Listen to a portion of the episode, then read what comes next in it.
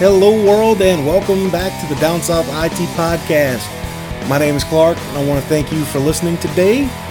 Uh, in our digital world, it seems there's nothing too insignificant to have Wi Fi built into it. It seems everything has Wi Fi built into it, everything is connected to the internet. So, today we're going to actually kind of dip our toes a little bit into the smart home ecosystem, kind of give you some background on what makes these devices smart quote unquote smart. And we'll delve into the brains behind the smarts a little bit and what you can expect in the future.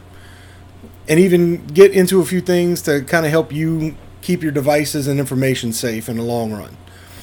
And as always, don't forget to check out our past episodes on iTunes, SoundCloud, Google Play, and Stitcher. And you can always be up to date with the goings on for the podcast on the Facebook page at Down South IT. Uh, I'm always posting good articles on there, show updates, and also good, you know, a few good old fashioned memes and funny pictures because everybody needs a good laugh now and then. So uh, you can also email me if you have any questions, comments, or show ideas at downsouthit at gmail.com. And uh, if you've seen the Facebook page recently, which I hope, at least I hope you have, uh, I did a promotion right after the last episode uh, dropped for an Amazon Echo Dot, uh, and that was a, for a giveaway. And I want to take a second to congratulate our winner, Tara Aikenhead. Uh, congratulations to her. And thank you, everybody that took part in the giveaway. I appreciate the time you took to do that. I do appreciate it.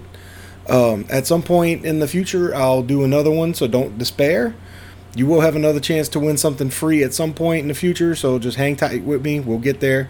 I'm kind of planning on possibly doing some unboxing videos or some of that nature later on. And I'll probably do giveaways for the stuff that I use in those videos. At least that's kind of the direction that I'm heading in. So just be patient with me, keep an eye out, and I will let you know on the Facebook page and also through the podcast itself. So now on to our topic for today, uh, IoT, otherwise known as Internet of Things, and this is the basically the overarching structure that's behind all of the smart home products that are out on the market today. And there are lots of them. I mean, it's everything from outlets to light switches, thermostats, light bulbs, floodlights, cameras, doorbells. Even your major appliances can be technically smart devices. Now, a formal definition, according to our good friends at Wikipedia, is that IoT is the network of physical devices, vehicles, home appliances, and other items embedded with electronics, software, sensors, actuators, and connectivity, which enables these things to connect, collect, and exchange data to create opportunities for more direct integration of the physical world into a computer based system resulting in improvements, efficiency improvements, excuse me, economic benefits, and a reduced human exertion.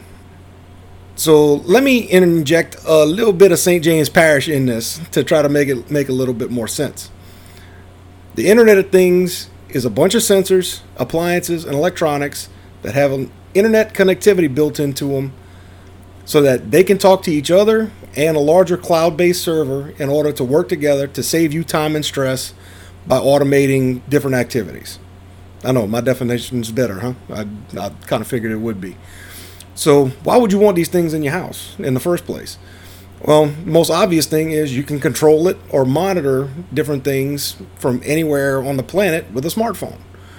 But having all these things connected and at our disposal 24 7 is giving us real time data that we've never had before.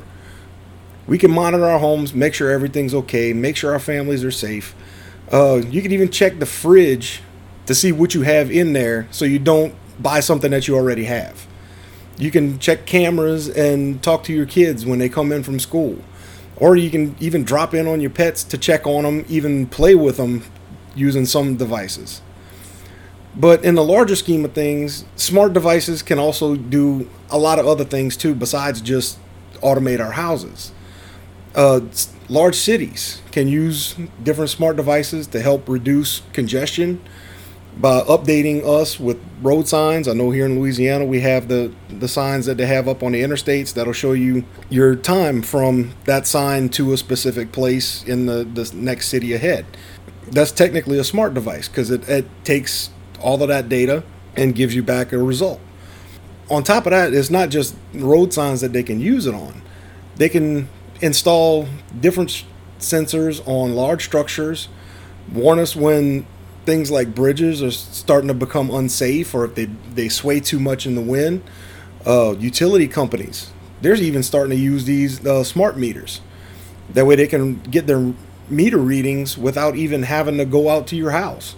Everything comes to them and they, they don't have to send anybody out. You can also have sensors out in the open that can monitor environmental and weather changes that'll warn us before things happen, like strong thunderstorms, uh, electrical storms, tornadoes. That data can be sent to your local meteorologist to make sense of all of it. And from there, he can issue the watches and warnings that we see and hear on the radio and on TV. You can even have sensors underground that can help out farmers.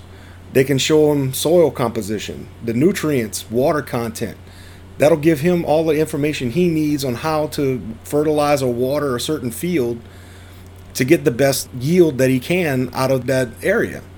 And all of this data happens in real time. It's amazing what all of these things can do. And the best part is, all of these smart devices can be te- set up to tell us anything we want. We can we can literally have any data we want at our fingertips anytime that we want it. So, just as a quick example of the automation side of this, just a, just a quick example. Let's say you got several smart devices all throughout your home. You, you know, several different things. Once they're set up, you can actually have your coffee pot turn on in the morning when your alarm clock goes off. When you when the coffee pot turns on, it turns on the kitchen light, so you're not fumbling for your coffee in the dark. Then you go about your regular morning routine when you leave for work, all the lights turn off, coffee pot turns off, your house alarm turns on, the door locks without you having to lift a finger. That's the reality of the modern smart home. That's the automation that's built into these things. And all of this is can be done now. It's not this isn't a future thing. This this is can this all of this can be done now, which is kind of cool.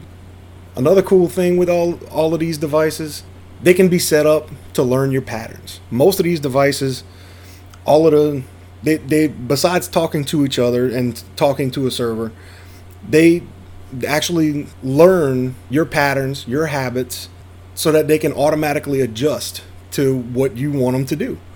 And they call it machine learning. And basically what that is that's a really basic form of artificial intelligence.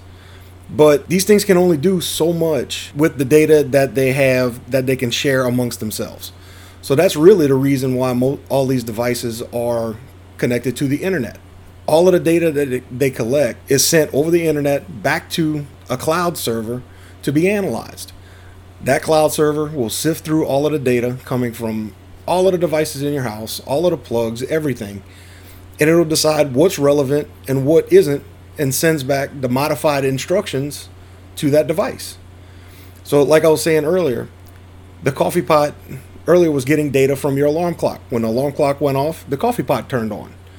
Well, if you also have a smart car, the coffee pot knowing how much gas you have in your gas tank on your car isn't relevant. So that data is tossed. But all of the devices will communicate with each other and the cloud so that that way they can adjust to your living habits and your routine. Now, take a second, real quick, and think: How many smart devices do you think there actually are out in the out in the world and in use right now? You got a number? Okay. The latest number I could find was from 2017, so it was over a year ago, and that was 8.4 billion. That's with a B. So over a year ago, so you know there's at least that, probably more now. They have some estimates of saying by 2020 there will be 30 billion smart devices in use. Now, personally, I think that's a little high. The newer tech like this is somewhat slow to be adopted, you know, in the mainstream. But once it's adopted, that's when you see the spike in numbers. It's just like anything, even with cell phones, it did the same way. But if you think about it, even if it's close to 30 billion. That's huge. That's insane how many devices that is. And oh, by the way, uh, another fun fact too. I was able to find out while I was researching this. The very first appliance that was ever connected to the internet was a Coke machine at Carnegie Mellon University in the mid 70s. A Coke machine. And of course, why did they do it? Well, because they could. No, I'm, I'm lying. Uh, the main office actually, the story behind it is the main office kept moving on the floor that that Coke machine was on. And it kept taking longer and longer for people to walk and go grab a Coke. So they installed micro switches in the Coke machine to monitor which rows were empty, because this was the old school Coke machines. If you know the old ones with the glass bottles, you know, they, they each had rows and that kind of thing. But um, if not, kids, get your grandparents to explain it to you. Anyway, they put sensors in to where they could tell which rows were empty and how long each of the other, the rows that weren't empty were actually in there before since they were filled. So that way they knew which ones were cold before they even walked up to the machine. Because I mean, who wants to have a, a hot Coke whenever they, they want something to drink? I know I don't. How cool is that? I mean, just the fact that somebody took that initiative, that was kind of cool. With all the good that these devices can do for us, all the automation, everything, there's got to kind of be a downside and a bad side, right? Well, there is. So back in 2017, they had hackers that were able to hijack thousands of smart thermostats and use them to take down one of the largest DNS servers in Europe at Dyn Corporation, uh, at Dyn DNS. And if my memory serves me right, we kind of discussed what a DNS server was on a previous ep- episode, but just for a quick highlight, Uh, a DNS server is a server that has a giant table with all the IP addresses and popular URL names associated with them, basically in a giant table. And when you type a URL into your browser, Chrome, Firefox, or whatever, you type in the URL. Well, the first thing your browser does is send a request to a DNS server. That way, it can find out the correct IP address associated with it so it knows where to go. Now, if a DNS server's down like that, especially that one that big, you basically cripple the entire internet for re- for an entire region. That being said, with especially that with the hack last year, a lot of the manufacturers for these smart home products have started putting more emphasis on security for their devices, which is a good thing. They want to make them more difficult to to hack, not more difficult for us to use. So we all have to be mindful of our security when we're online. That's just kind of a that's something that we're to have to deal with in, in this day and age. So what can you do to keep yourself safe if you have a lot of these smart home devices already? Well, one thing that you can do is give them their own network. Now, most of us probably have a third party router at our house that we're using. Uh, third party would be, you know, your Linksys, Netgear, you know, that kind of thing. Well, not one that you got from your internet provider, be it, you know, DSL or cable, but one that you got outside of that. Most, if not all of these routers have a guest network on that router. Now, the easiest thing to do is to have to go ahead and set up your guest network with the SSID or which is the Wi-Fi name and a good strong password and attach have all your smart devices connect to that Wi-Fi network. Now, why would you want to do that? Because guest networks can be cut off from all the other networks, your private network. Most of these manufacturers will call it either private network access or in my case, I have a Netgear uh, router here, and Netgear calls it network isolation. And what that does is it basically it'll give all the devices that's connected to it a way to get to the internet. Nothing's blocked in that sense. None of those devices have access to anything on your private side of your network. So all I can do is help you just in case. Now, once all of these devices are connected, you want to go ahead and enable your network isolation or disable your private network access. That way, nothing can come across and the two networks are separate. Now, whenever you do have to add a new device or anything like that, you can go back in your router, enable that network access or disable the isolation, set up your new device with the app on your phone, since that's how most of these are, are done now. You, you actually set them up with the apps on your phone. Once they're set up and have the internet connection and everything is set up, then you can turn it back on and cut it back off again. Now, it's not 100% foolproof, you know, with doing this. Most of the devices will work once they're connected and everything, but there are a few out there that have to be on the same network if you're going to use them. It, most of these will work on the guest network like that. They won't have you won't have any problems, but it may take a little bit of a little bit of trial and error with it just to see what works and what doesn't. Like I said, the security part of it kind of outweighs the the aggravation of setting it up. So, what if you don't actually want to go through all that trouble? If that's too much of a pain, uh, is there an easier way to keep your devices safe? You know, if just God forbid something happens. Yeah, there is, but it's a little bit on the pricey side. I'm all about saving money because if you already have the equipment, why not utilize it? You know, but if you want to go a different route, they do have several specialized firewalls that have come out recently, and their main focus is basically stopping your smart devices from getting hacked. Now, they have a bunch of them that are out, um, but the one with the most features uh, and control that I can find, and the one that I think had, probably has the most potential, is called Cujo. Kind of like the old 80s movie with the scary dog, you know, Cujo. Well, basically what this is this is a little a little firewall it's about the size of a softball and you hook it up between your modem and your router so that all of the, the traffic passes through it now this actually has a firewall antivirus and anti-malware all built into it it'll protect you from phishing scams hackers and can even monitor everything that comes in and out of your home network so you can actually go through and tell it what sites you think are trustworthy or not, and you make the rules. You can prevent devices from sending out information that should be private. Anything that comes into your network is scanned for viruses and malware. And if it happens to have something attached to it, it's automatically eliminated. All of these rules and everything can be configured either they have a web interface on it or they even an app they even have an app for your phone. You can do it all from your phone. They actually have a cool thing that this does. Say something comes across that your Cujo has not come across before. It's something brand new. You know, nobody knows what it is.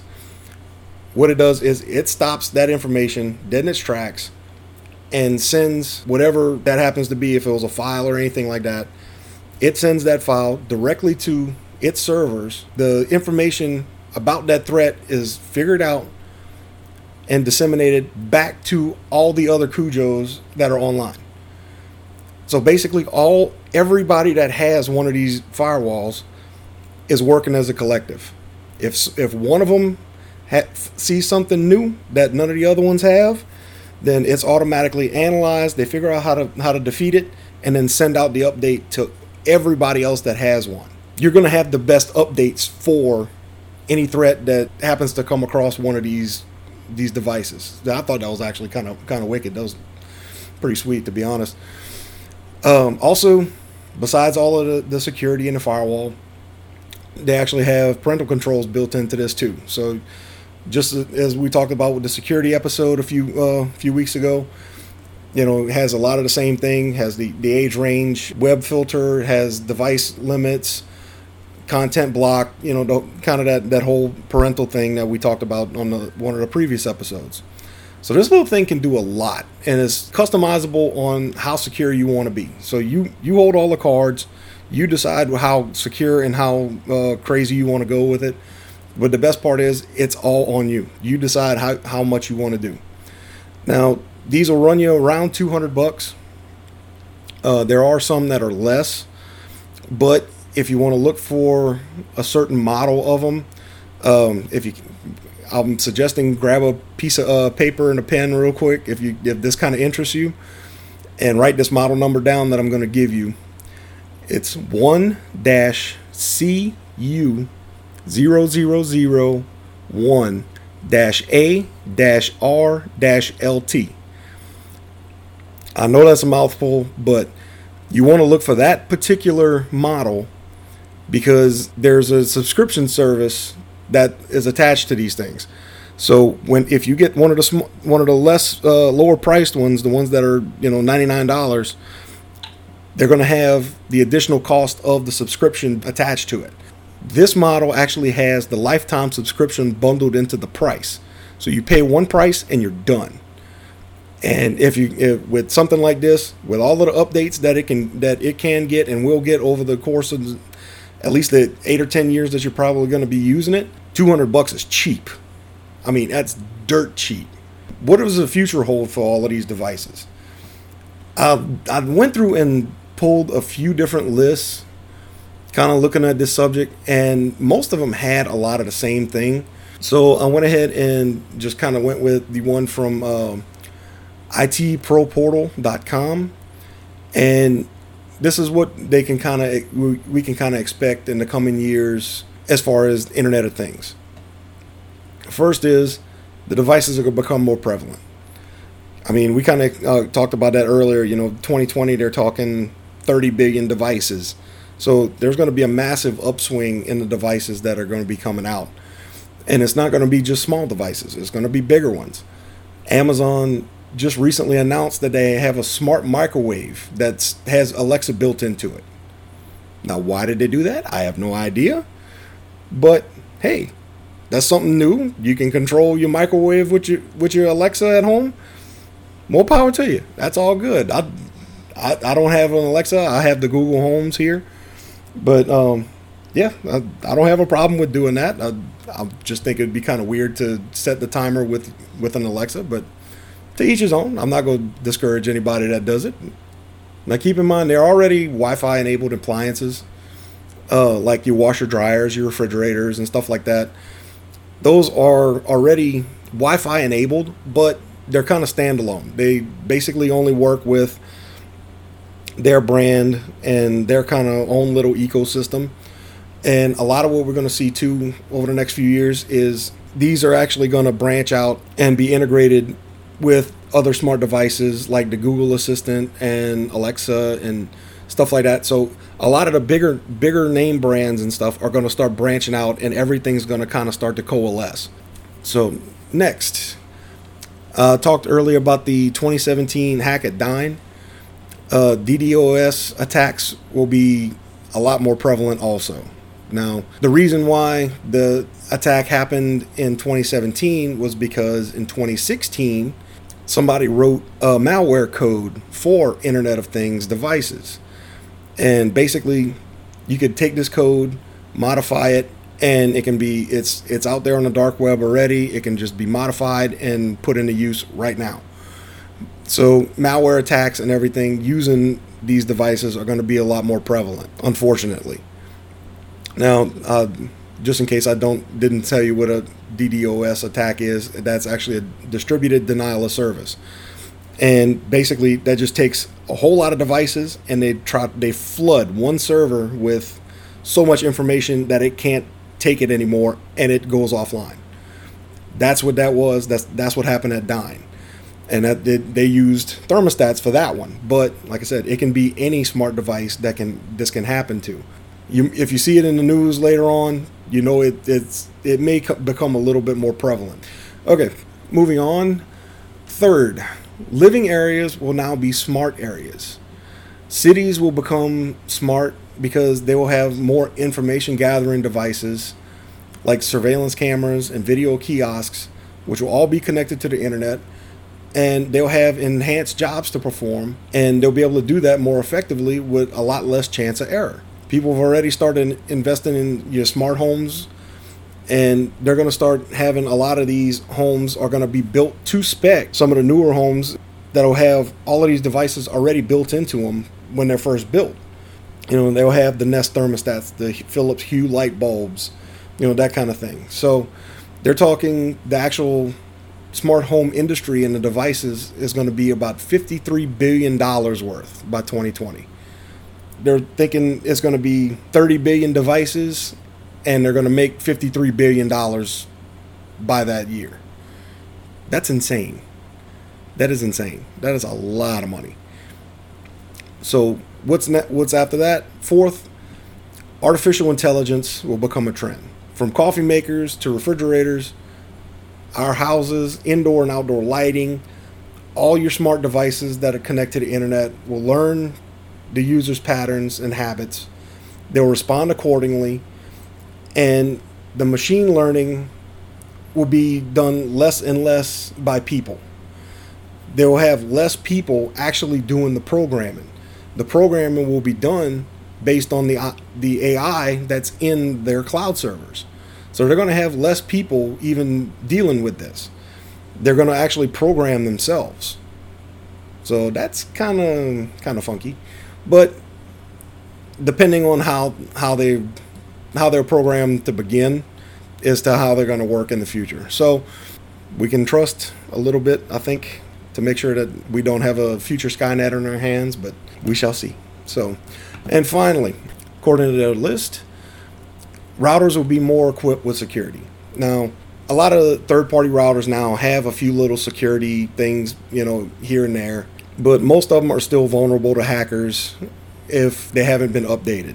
A lot of the manufacturers will put out security updates when they find stuff, usually once a month. If you haven't updated your router recently, please go do it. It's it'll probably help you in the long run, and it's not just security issues too that they do, but they do they do uh, feature enhancements and stuff to help it work better. So it's it's always good to keep your your router up to date. But being that there's going to have so many devices coming online, that hackers are going to have a whole lot more devices to try to hack. So the routers, in turn, are going to have to be built with security enabled so that you are safe. Now, they do have one out now that from uh, Norton, which is the same people that have the antivirus software, and it's called the Norton Core router. And basically, it's a secure router, and it's built with antivirus and anti malware capabilities built into it. Its main purpose is the security of your network. Now, that goes from, from DNS attacks to encryption of your data, uh, and it gets security updates automatically and regularly. Uh, it's the first router with your data's security in mind. Now, because all of these devices are going to be coming out soon and they're going to have so many of them, a lot of these manufacturers are really going to have no choice but to kind of start putting these features into their own routers if they want to be relevant. Just kind of be out on the lookout for that too. That security will be a hot button issue when it comes to Internet of Things in the in the future. I can promise you that they'll go hand in hand. You know, as the as the amount of devices goes up, the amount of hacks goes up also. So it it will be a fight between the consumer and the hacker that wants to use them. So just keep that in mind. We want to make sure everybody's safe. But through all of that, we are living in a great new wave of technology, guys. It seems like it's it changes pretty much every day. It gets bigger, it gets crazier, but it, that's the exciting part. And we get to witness all of that firsthand. So we're in the beginning stages of how all these tiny little things can help us in our day to day lives and make our lives simpler. Because, I mean, if the Jetsons was a push button future, our future is going to be voice activated. Everything will be at our beck and call. We can use our Google Voice or Amazon Alexa to do anything that we want. And speaking of anything that we want, I want to thank you all for listening. That's going to be the end of this episode. I do hope I've kind of given you a little bit better grasp on this smart home phenomena. I know it's a lot to take on all at once, but I kind of hope I laid a little bit of the groundwork for you. Uh, on a later episode, we may pick up one brand specifically and kind of do a deep dive into it so we can kind of see exactly what it can all do for you. Uh, I'm gonna put a reminder on on my calendar to do that, and uh, don't forget as a reminder, go check out our past episodes on iTunes, on SoundCloud, the Google Play Store, and on Stitcher. You can also check out the Facebook page for show updates, some good tech articles, and uh, also some good funny pictures too. If you have any questions, show ideas, or comments, please don't hesitate to email me at downsouthit at gmail.com. I do appreciate all of y'all time, and I want to thank you every everybody again that participated in the Echo Dot giveaway. And also want to give another congratulations to our winner, Tara. I do hope you enjoy the echo. And based on our conversation, she might be our first in call interview to figure out exactly how to set the damn thing up. So we'll see how that goes. But be that as it may. And of course, as always, I like to paraphrase Elbert Hubbard to end out the show. Technology can replace the work of many ordinary people, but it can never replace the work of one extraordinary person. So go out and be extraordinary today. Thank you all again for listening. I'll see y'all next time on the Down South IT podcast. Later.